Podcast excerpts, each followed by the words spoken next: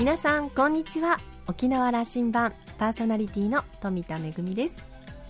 新年度新学期が始まってしばらく経ちますが皆さんもう新しい環境には慣れてますか？私あの小学校1年生の頃を思い出してみると体がとてもちっちゃかったのでランドセルが本当に大きくてそして中に入っている教科書がもう何とも重くておまけにですね家が遠かったので行き帰りともバスで通学をしてたのがもうその道々がですねバスを待つ時間だとかそれからバス停を降りてから家までの道をですね必死で歩いていたのを思い出します、えーね、あの子供たちもね今頑張ってると思いますんでお父さんお母さんも一緒に、まあ、せめて日曜日はのんびり過ごさせてあげてくださいね。さあ沖縄羅針盤今日も5時までお届けいたします。どうぞお付き合いください。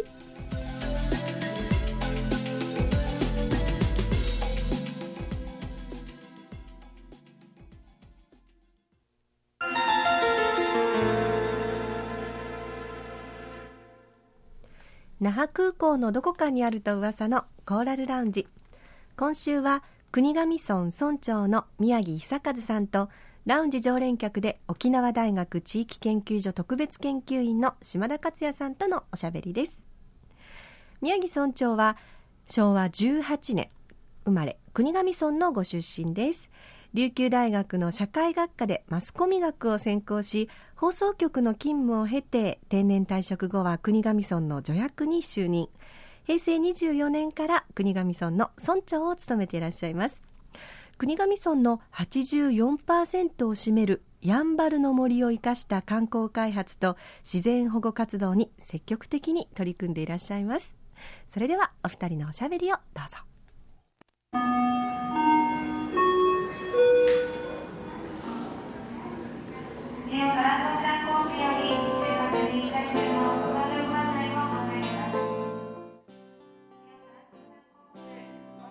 3年後に世界遺産への登録が今準備されてるんですね。そうですね。はい。これは、奄美とやんばるの山々と西表。のこの自然がトータルでこれ世界自然遺産に登録されているという話これ少しどんな話なのか、はい。えー、っと今お話ありましたように、えー、奄美大島徳之島それから西表沖縄本島最北端のやんばるの森その4つをケースにしてですねえー、世界自然遺産の今候補地になっています、うん、世界自然遺産になるにはまず国立公園に指定しなきゃならないと、えー、この5月にでもですね沖縄本島の北端のやんばるの森が国立公園に指定されます。今パブリックコメントと言いましてね、うん、広く意見を募集してますけどこれは5月に指定される可能性が大きい。その先にあるのが世界自然遺産、今候補地になってますね。2年後の夏、うんには。2018年。そうですね。今16年ですからね。2018年の夏には認定されるだろうということで進んでおります。現実化していくんですね。環境省も一生懸命ですね。私も、はい、あの何度か話聞きましたけども、うん、大丈夫ですとほぼ間違いないと思いますね。そういう方向で確実に進んでおります、うん、こんな理解ですよね。このやんばるの緑の山々とそれから囲むそのサンゴ礁の海岸線と、はい、これこれのそのとそのセットで多様性と自然の多様性が評価されてるっていう話ですね。そうですね。この国頭村から言えばですね、うん、村土の84%が亜熱帯の照葉樹林を中心にした森に覆われております、うん、その中に国の天然記念物でありますヤンバルクイがノキチゲラがこの地域にしか生息してない。そういう意味では亜熱帯照葉樹林そこに住んでいる希少動物まさに生物の多様性。それが今世界自然遺産の候補地になっているという現状ですね。そうですよね。あの僕らにとっては、やんばるの山々というのはなんか心心のふるさとのようなものですからね。ややんばるうちじゃなくても、はい、ふるさとという気持ちがありますよね。そうですよね。やっぱりね国頭村の最大の課題はね、うん、豊かな自然を生かした村づくりどう進めるかなんですよ、うん、今ちょうどねあのやんばるに風が吹いてます、うん、国立公園にしてその先にある世界自然遺産の候補地認定。それに向けてね取り組みをどうするか。大きな課題ですね国山さん時期を得た。やっぱり都会にはないねあのうちなちのちむぐくるこれがねやんばるにはね僕は残ってるというふうに思いましたね、うん、あのジャンルの大西さんからすればもう一番それがだと、うん、あのまさにやんばるの自然のその多様性を議論したんだけども、うん、それとあの被験するようなそれとこうあの同じ価値があるようなうちの味のちむぐくるだと言ってるって話でしょ。うね。まさにその通りね沖縄のちむぐくる、我々ねなかなかね地元に感じないんですけど、やっぱり都会の人からするとね何気ない一声がねぐんぐんとじんとくるんでしょうね。これがちむぐくるまさにそれとだと思いましたよ。そういう意味ではではこれから宮城村長のその村政 2, 2年目、はい、2期目。2期目、はい、あのちむぐくるもあり、うん、で世界に冠たるあの自然もありと、ここからの村づくりの話という話になっていくんですねはいはい。どんなこと考えてますか？えー、っとねあの今話しましたようにね、えー、沖縄本島北部やんばる、うん、自然が豊かだと。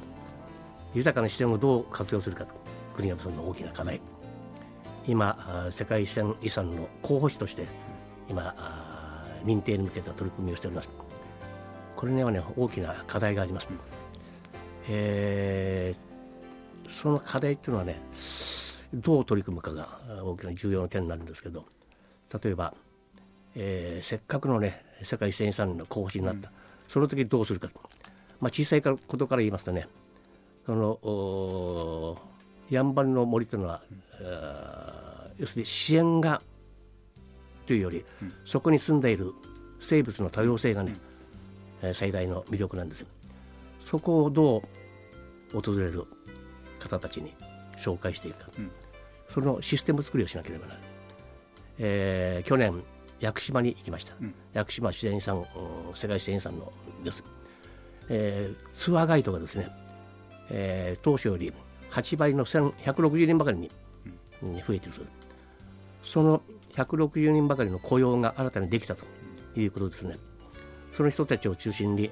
屋久島の自然を紹介する。それに倣って国頭村でもですね、えー、観光ガイドツアーを要請し,、したい。その人たちが中心になってやんばるの良さを訪れる人たちに紹介してほしい。それからやんばるはあの今言ったように、えー、村土の84%が亜熱帯の商業地に覆われている。木材が豊富です、うん、特に琉球松、木目は素晴らしいと言われています、うん、その木目が素晴らしい材をですねどう活用するか。今クラフト塾、木工芸品の作り手をね今養成しています、えー、去年の8月から2年間の塾ですけどね、えー、これには本土の方が3人応募しました、うん、地元が2人。5人で今ね塾を開いてクラフト作りにね取り組んでおります、うん、そういう人たちが2年間で就業して地元に国頭村に工房を構えて、えー、木工芸品をたくさん作ってほしい、うん、それを販売する。新たな産業にしたい。ものづくりのところにも入っていってる、はい。えー、あの冒頭最初のその前段のものその観光の部分ですね、えー、世界世界自然遺産というとやっぱり屋久島のことが例に上がってくるんですよ。確かまだ20年ならないですかね、うん、うん、あのあの屋久島が世界遺産。やっぱりもう憧れの土地に世界中から分かる屋久島のあの山となった。で、えー、そのおっしゃられたそのガイドガイドという仕組みを作りこれは屋久島がまた一番いい事例になってるわけですよね。やんばるもしかし今もでもおられますよね。はい。今いる、いますけどね、ちょっと少ないんでね。これを強化していく。それをはい。あのわっと注目を浴びるはずですからね。あの林業の方はこれもあのもともと琉球の歴史の中ではそこはもう林業であの立っていた土地であったわけですよね。そうですね。木材それもう一回やれる部分がであるんですよね。そうですね。今あのやはりあの世界遺産に向けた取り組みとしてね、林業をなりわいにしている人たちが、うん、いらっしゃいます。うん、その人たちといわゆる活動活活あの、えー、使うことができる林業と、守るべきところの資源、それをどう振り分けるかというのがね大事だったんですけど、組み合わせ組み合わせができるんだということの考え方ができてきてますよ、ね、我々はでできると思ってます、ねあのー、若干のねあの林業に携わっている方たちの規制もある程度ありますけどそう大きな規制がないように、えー、調整をしながらその国有地国有林その地域全体をね、うん、あのバランスある取り組み、うん、えー、保護か開発かといういつも言われてますけど、うん。その林業に携わっている人たちも生計が立てられるように、むやみやたらに木を切るもんじゃなくて、えー、切った木をどう活用するか。あるいは、えー、これまではですたの植えて切って植えて切ってというその繰り返しですけどその林業に携わっている人たちもガイドツアーになってもらう、うん、それから木工芸品も作ってもらうと、えー、そういう取り組みもねこれからも我々地元としてねあるいは地元の森林組合としてもやっていかなきゃなそういう準備の中でその延長線先にその世界遺産へ登録ということになっていくわけですね。そうですね。そういう準備があのあってから受け入れないと、混乱しますよね、それはね。うん、ただね、やっぱりあの登録を見据えて、うん、今から対策を取らなきゃいけない。そういう意味ではね、ね。えー、私ども国頭村には去年の4月に世界自然遺産対策室を設けました。役場の中に。役場の中に、で県から一人出向してもらってね取り組んでます、えー、世界自然遺産を見据えた取り組みをどうするか、うん。うん、これからワーキングチームとか検討委員会を立ち上げてね。具体的に進めてまいります、うん、2018年の世界自然遺産登録はこれ国頭村だけのことではなくて北部、はい、また北部だけのことでもなくてこれ沖縄全体に大きなインパクトだと思いますよね。そうですよね。舞台がね、うん、えー、国頭と、まあ、やんばると西表と奄美ですけど、うん、この地域の自然生態系というのは沖縄だけの誇れる日本だけの誇れる世界の誇れる地域としてね我々はね、えー、誇りに思ってますね。自信を持ってね、えー、やんばるとはこういうところだと紹介をしてそれによって多くの観光客が、えー、やんばるに訪れる。そしたら交流もできる、ね、経済交流もあるだろうし人的な交流もあるだろうしあの知恵の交流とかね知識の交流もできると思いますのでぜひねね、うん、実現したい。それでですね実は4月1日から、はい、ジャンボツアーとい。う旅行者がですね、はい、定期的にやんばるまでね。谷村さん。観光バスを、ね。はい、ここいつも来てくれますよ。あそうですか、はい。えー、定期的に観光バスを運行すると。発表になってましたね。ええ。そうですね、うん。あのお客さんがいわゆる外国人、富裕層東南アジアだけじゃなくて今おっしゃったようにねあのヨーロッパの方からもね飛行機で個人的に来られた方をね案内するということでもう始まってますのでね、これは大きなねあのインパクトになると思いますね、やっぱりこれもその世界遺産登録を見せたような商品ですよねもう。そうすでにも始まってる、えー、いやこれどのくらいお客さん乗り始めてるのかあの、うん、楽しみですよそうですね、うん。で来られたお客さんがですね必ず国頭のホテルで食事をとると、うん、それから道の駅ゆいゆいという施設があるんですけどそこにも立ち寄ってもらってですね買い物をしていただくと。あそこ立派な施設作りましたね、えー、あのヤンバルクイナの生態がよくわかるようなものになってたりとか、はいはい、あそこにみんなじゃあ外国人もみんな来るようになるえーとね、今回ね、ジャンボツアーズはね、あの大石林山と江戸岬、うん。うん大石林山はあのヘドメサクのすぐ近くにありまして奇岩石岩カルスト大地、えー、パワースポットある。大変人気のあるねあの自然の景観地だのそこと沖縄本島最北端のヘド岬。そこに観光バスがやってくると、うん、で来た帰りには、えー、食事もしていくと。それからもう一つで今言った。そこまで観光客が行くかどうか分かりませんけど、うん、国頭さんにはヤンバルクイナが見れる施設があります。ヤンボリクリの展示学習施設。国山さんのアダにありますけどね。ここに行くと必ず、えー、1話、えー、うん、見れる。見れるという施設を作りましたヤンバルクイナもあのこの保護の政策も実ってきて、はい、ちょっと増え始めてるそうですね。そうですね。よかった。えー、35年前にヤンバルクイナは発見されました。その当時は1800羽ほど生息していると推定されている。それが一時期ですねマングースとかノレコなどに、えー、食われて、うん、1000羽まで減少しましたけど交通事故でひかれたというのがこれがロードキルもありましてね、はい、最近の新聞では、うん、昨年度ヤンボリクリの数は1720羽着実に増えてますね。これでもう最大の危機は乗り越えてますね。だと思いますね、うん、うん、まあねやっぱりあのヤンバルクリナを保護するする政策といいますかねあれを人たちはね、これからもやらなきゃいけないんだけど、えー、着実に増えてきておりますので、ね、それを大事にしながら。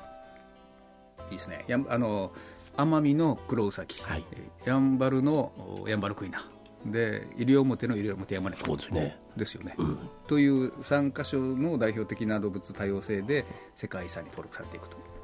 このイメージいいな。その通りですね。自然だけじゃなくてね、うん。うん、今言ったね生物の多様性、うん、えー、ここにしかいない動植物がね貴重な動植物が住んでると。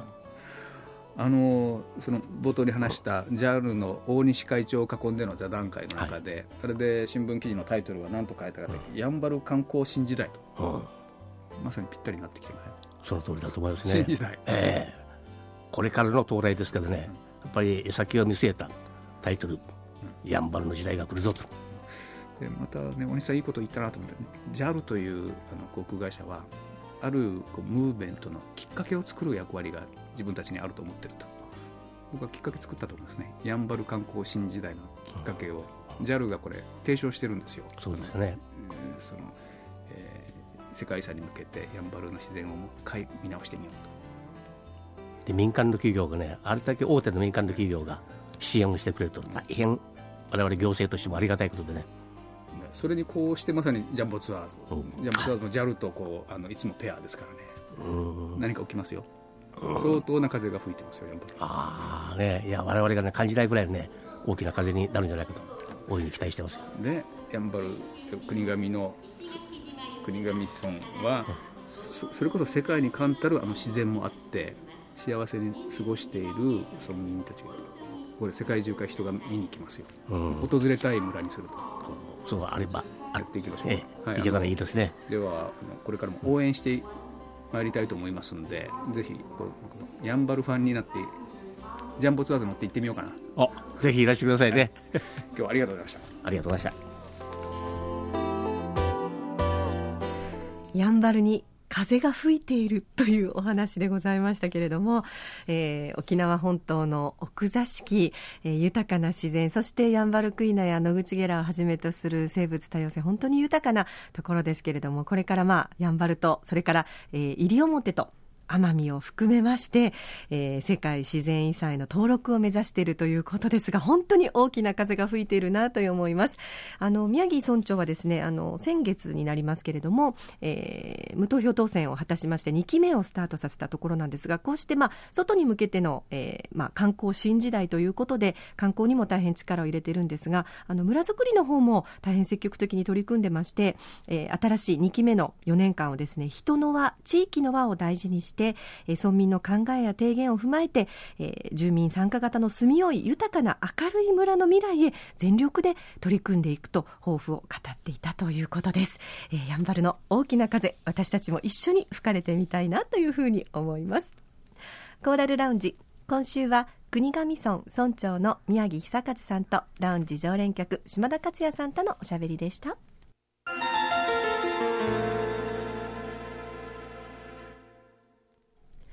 めぐみのあしゃぎだよりのコーナーです。今日は素敵なライブのご案内がありますよ。今度の金土になりますけれども、荒ゆきとさんと2代目高橋竹山さんのライブがあります。15日金曜日は桜坂劇場のホール A で、そして16日土曜日は、えー、宜野座にありますガラマンホールでのライブとなります。えー、八重山の歌者荒ゆきとさんと、そして津軽三味線の第一人者高橋竹山さんの、えー、お弟子さんであります。ます2代目高橋竹山さんまあ同じあの三弦の楽器とは言ってもですね全くこう音色が異なる、えー、2つの楽器ですよね。そしてあのね、あのお二人のこう佇まいも全く あの違いますので、さあ、この2人が沖縄で共演をいたします。どんなライブになるのか楽しみですね。2人がですね、あの沖縄で共演をするのは、1990年代の後半以来、およそ20年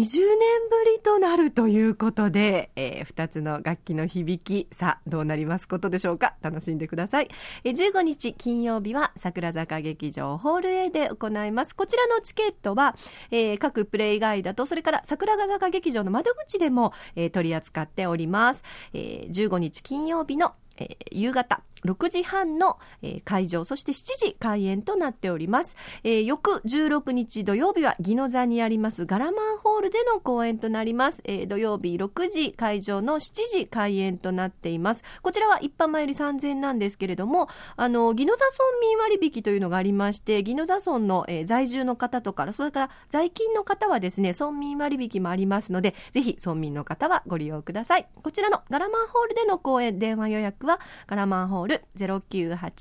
098-983-2613 983の2613、えー、宜野座村、えー、文化のまちづくり事業実行委員会の主催で行われるということです。ライブのお知らせでした。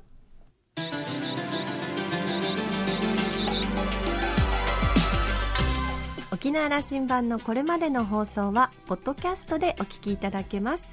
ラジオ沖縄もしくは沖縄羅針盤と検索してホームページからポッドキャストでお楽しみください。それから私富田やコーラルラウンジの常連客島田さんのブログやフェイスブックでも情報発信中ですのでお時間のある時にぜひこちらもチェックしてみてください。沖縄羅針盤今週も最後までお付き合いいただきましてありがとうございました。そろそろお別れのお時間です。パーソナリティは富田恵でした。それではまた来週。